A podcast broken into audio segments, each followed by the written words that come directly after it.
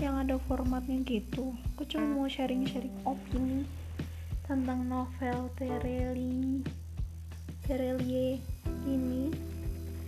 Jadi kalau misalnya kamu belum pernah baca ini spoiler alert. Kalau misalnya nggak suka spoiler dengar podcast yang lain aja. Jadi ceritanya itu dia pertama bukan orang pertama.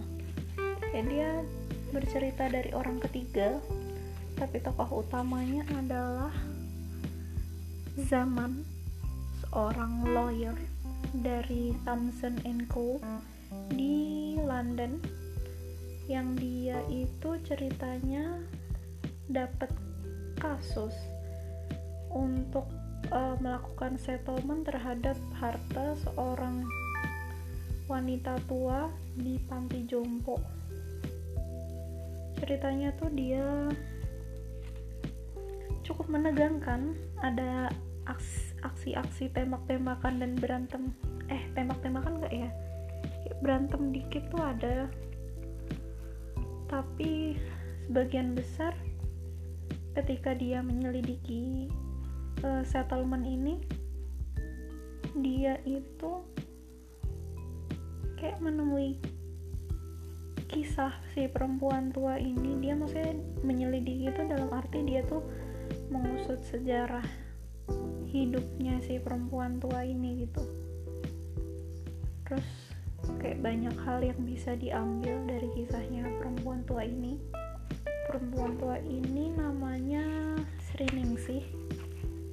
Ini aku sambil lihat bukunya si Sri Ningsih itu dia lahir di sebuah pulau di daerah Indonesia Timur. Tapi akhirnya dia bisa menembus batas-batas yang mengungkung hidupnya selama ini gitu. Ceritanya bukan tipikal cerita kayak mengejar kesuksesan gitu sih. Lebih kayak hmm, apa ya ya cerita hidup cukup realistis sih menurutku. Dan mungkin karena tokoh utamanya maksudnya kayak ini pengelak meskipun ceritanya sebagian besar tentang Serining sih tapi yang melakukan penyelidikannya itu kan si zaman ya si lawyer ini. Mungkin karena dia lawyer dan kebetulan aku lagi kuliah di fakultas hukum juga. Jadi ya menurutku ini menarik sih. Membantu aku buat belajar tentang settlement harta warisan juga. Ini nanti berkaitan sama beberapa sejarah terutama tentang kejadian yang ramai di tahun 1970-an deng 1960-an maksudku. Kayak aku tidak menyangka akan nyerempet ke sana gitu. Tapi menurutku itu menarik juga sih buat maksudnya untuk menjadi untuk masuk ke dalam novel. Maksudnya aku selama ini tuh juga penasaran tentang gimana cara orang-orang saat itu melewati hidupnya gitu. Maksudnya mereka keadaan saat itu tuh nggak bisa disamakan dengan hari ini. Yang semuanya tuh serba mudah tapi kalau kalian mau baca ini worth it. Total halamannya tuh ada 524 halaman dan percaya atau enggak ini bisa diselesaikan dalam satu malam saja. Kalau kalian suka tulisan literally yang lain menurutku bukan hal yang sulit untuk menyelesaikan ini dalam satu malam terus ini tuh diterbitin tahun berapa ya? 2016 2016 seperti halnya novel Tareli yang lain menurutku oh di antara semua novelnya aku paling suka yang ini sih. Karena dia menarik aja. Maksudnya kayak ada sisi uh, rea realisnya realistiknya tapi ada sisi yang bisa menyentuh hati juga gitu. Jadi worth it buat dibaca dan memberikan banyak pelajaran. Untuk hari ini paling itu aja sih review tentang novel ini. Kalau aku disuruh ngasih skor sih 1 sampai 5 ya. Ini tuh novel aku kasih skor 4,5 keren banget pokoknya harus baca paling itu aja hari ini dadah Sampai jumpa lagi. Semoga harinya menyenangkan.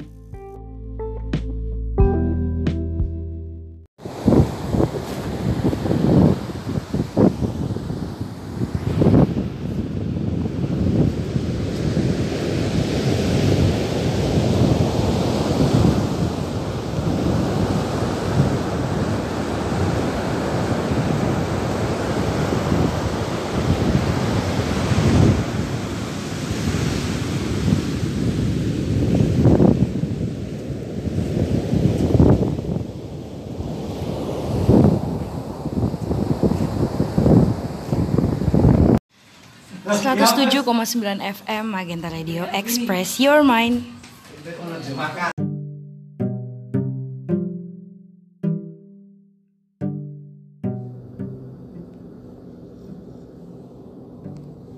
Halo guys, balik lagi sama dia di podcast review buku. Sebenarnya isinya nggak review buku banget ya, uh, karena hari ini tuh aku mau ngomongin tentang kesepian atau loneliness. Uh, jadi kemarin itu aku lihat sebuah video di YouTube. Hmm, untuk akunnya tuh aku lupa. Untuk akunnya aku lupa itu akunnya siapa. Tapi pokoknya itu akun dari luar negeri. Dia itu di videonya bercerita tentang loneliness dan beberapa output uh, ketika kamu menderita loneliness ini dalam jangka waktu yang cukup lama sama mungkin beberapa hal yang bisa kamu lakukan ketika kamu sedang menghadapi loneliness ini gitu. Kadang aku tuh ngerasa kalau misalnya aku sebagai orang introvert itu memang sudah semestinya uh, kesepian itu menjadi bagian dari kehidupan orang-orang introvert gitu. Tapi kok pikir ya nggak juga karena karena kesepian itu milik semua umat manusia bukan cuman introvert aja. Hmm, terus habis itu uh, menurutku juga setiap orang pasti pernah ngerasain uh, bahwa dia itu kesepian gitu.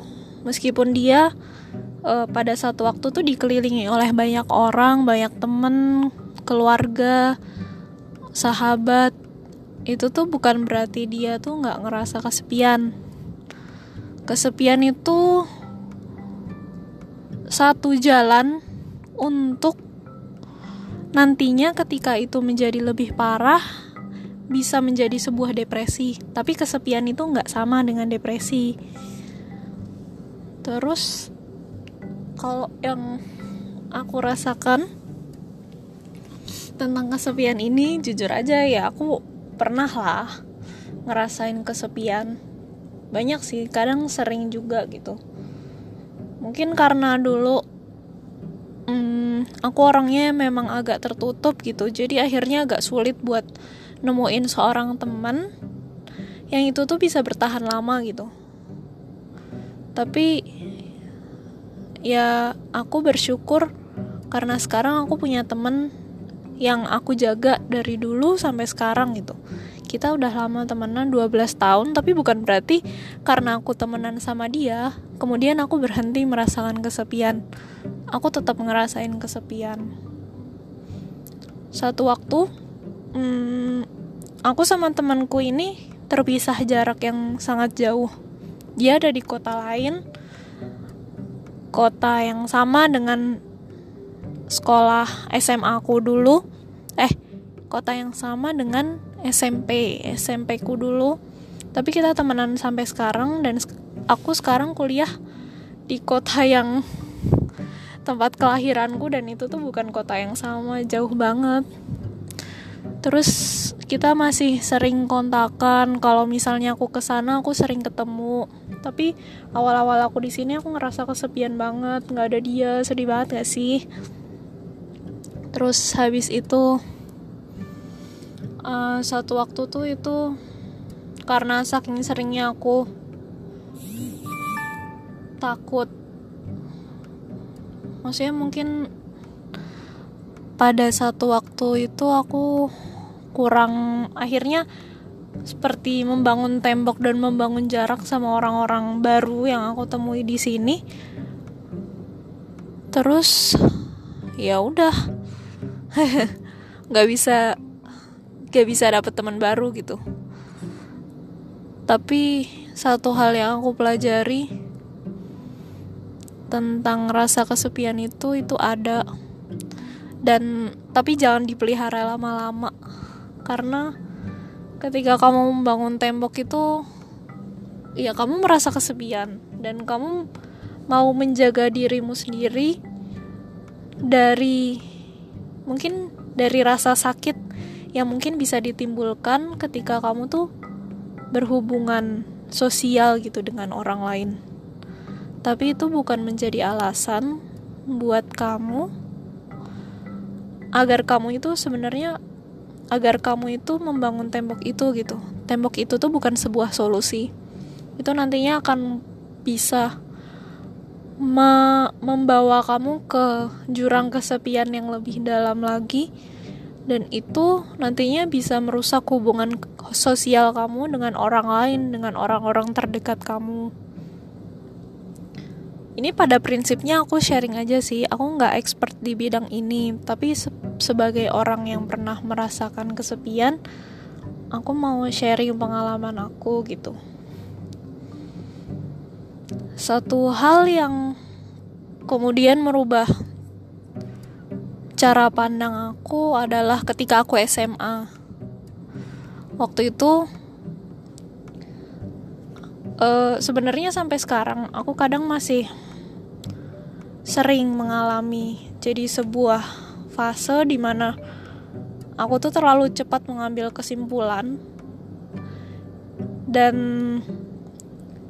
satu terlalu cepat mengambil kesimpulan dua itu aku suka salah membaca ekspresi orang gitu.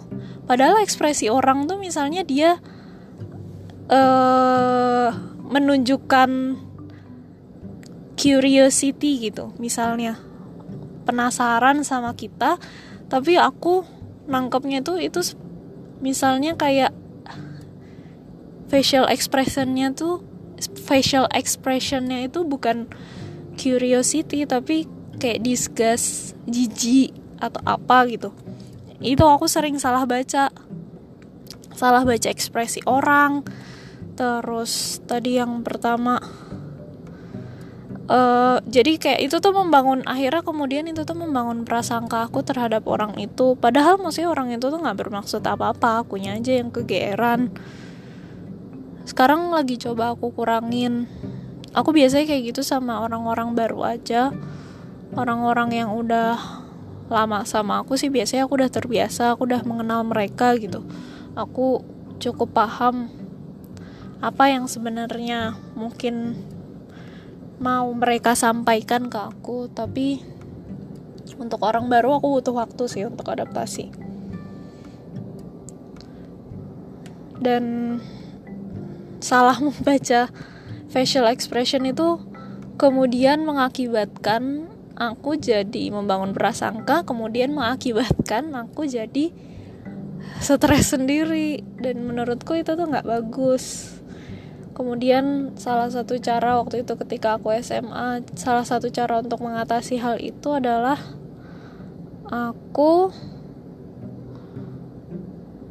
um, aku reach out gitu ke mereka aku yang inisiatif duluan. Aku kayak menyingkirkan prasangka itu sampai mereka tuh ngomong di depan muka aku sendiri kalau mereka tuh nggak suka aku gitu tapi jar nggak ada sih yang selama ini sampai kayak gitu. Biasanya kalaupun mereka nggak suka aku ya mereka menghindar gitu aja. Maksudnya ya kalau misalnya ketemu nggak nyapa gitu. Misalnya tadinya nyapa terus nggak nyapa terus kalau aku sih it's okay gitu. Mungkin mereka kurang nyaman dengan dengan aku. Jadi mereka memilih untuk temenan sama yang lain itu instead of aku. Aku sih mendingan kayak gitu ya daripada aku agak sulit menerima kata-kata kasar. Biasanya kalau misalnya aku mendengar kata-kata kasar buat aku maksudnya kalau misalnya diomongin yang gak baik-baik gitu kayak ih lo tuh nyebelin tau. Kayak kayak gitu tuh aku gak gak sanggup dengerinnya terus jadinya ah ya udahlah. Gitu.